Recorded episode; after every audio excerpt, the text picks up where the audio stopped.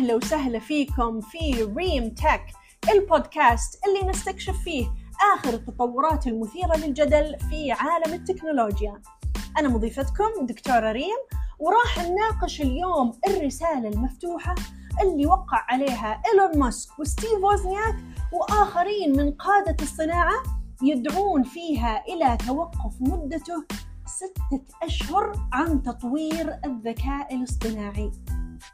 هذا الموضوع احتل عناوين الأخبار في عالم التكنولوجيا مؤخرا. خلونا نشوف ليش.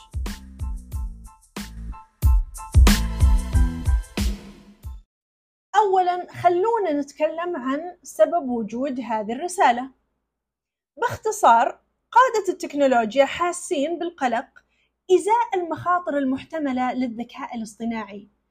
بسبب عدم وجود بروتوكولات أمان قائمة لمنع إلحاق الأذى بالبشر وهم يعتقدون أن التوقف عن تطوير الذكاء الاصطناعي ضروري لوضع هذه البروتوكولات وعلشان أيضا يضمنون التطور الأخلاقي والآمن لهذه التقنية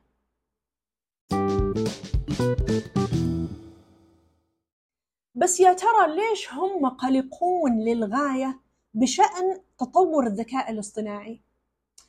لأن الذكاء الاصطناعي المتقدم قاعد يتمتع بإمكانية تمثيل تغيير عميق في تاريخ الحياة على سطح كوكب الأرض.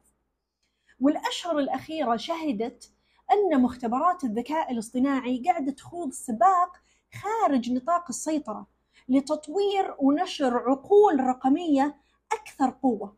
لا يمكن لأي شخص ولا حتى الأشخاص اللي أنشأوا هذه العقول الرقمية أنهم يفهمونها أو يتنبؤون بما يمكن أن تفعل أو أنهم يتحكمون فيها بشكل موثوق وهذا الشيء أثار مخاوف بشأن احتمالية الاستجابات اللي فيها تحيز وأيضا القدرة على نشر معلومات خاطئة والتأثير على خصوصية المستهلك.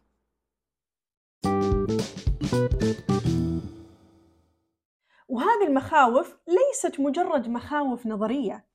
ليش؟ لأن كانت في أمثلة على حدوث أخطاء في مجال الذكاء الاصطناعي. مثل برنامج Tay chatbot من مايكروسوفت واللي تم إغلاقه بعد أن بدأ في نشر رسائل عنصرية على تويتر. وكمان ما نقدر ننسى الحادث المأساوي لسيارة أوبر ذاتية القيادة اللي تسببت في وفاة أحد المشاة. هذه الحوادث تظهر أن هناك حاجة واضحة لإنشاء بروتوكولات السلامة قبل أن نواصل السير في هذا المسار لتطوير الذكاء الاصطناعي.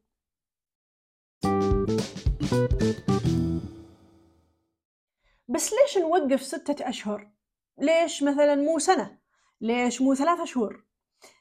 قادة التكنولوجيا اللي وقعوا على الرسالة يعتقدون أن ستة أشهر تعتبر وقت كافي لإنشاء بروتوكولات السلامة الضرورية لأنظمة الذكاء الاصطناعي الأكثر قوة من GPT 4 وهم قاعدين يدعون الخبراء المستقلين لاستخدام هذا الوقت لتطوير وتنفيذ مجموعة من البروتوكولات المشتركة لأدوات الذكاء الاصطناعي الآمنة.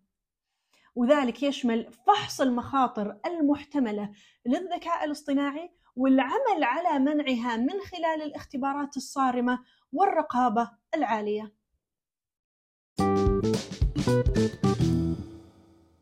وأكيد هناك من يعارض فكرة التوقف عن تطوير الذكاء الاصطناعي مثل بيل جيتس.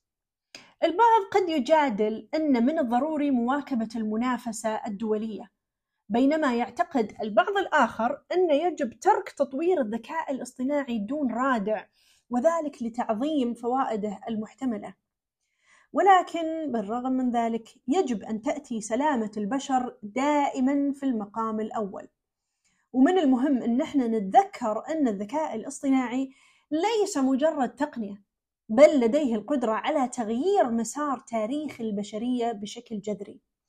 إحنا اليوم نحتاج إننا نتأكد من إن تقنيات الذكاء الاصطناعي تفعل ذلك بطريقة تفيد الجميع وليس قلة مختارة فقط.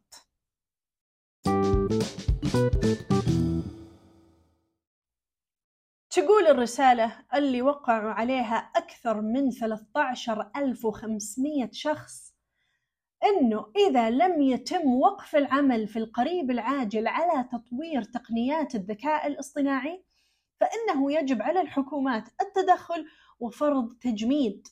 وهذه الخطوة يمكن أن يكون لها تأثير كبير على تطوير الذكاء الاصطناعي. بالرغم من ذلك قد يكون هذا التجميد ضروري إذا كانت صناعة التكنولوجيا غير قادرة أو غير راغبة في إنشاء بروتوكولات السلامة اللازمة من تلقاء نفسها.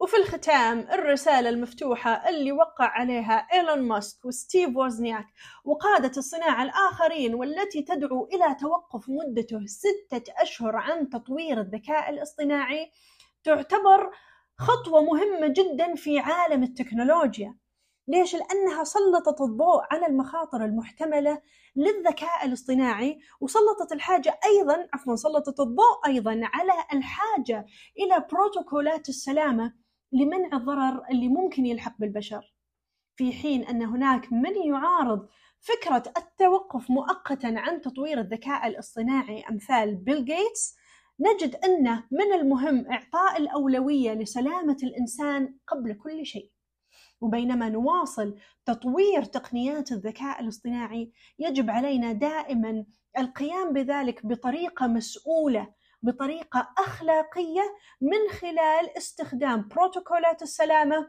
بحزم.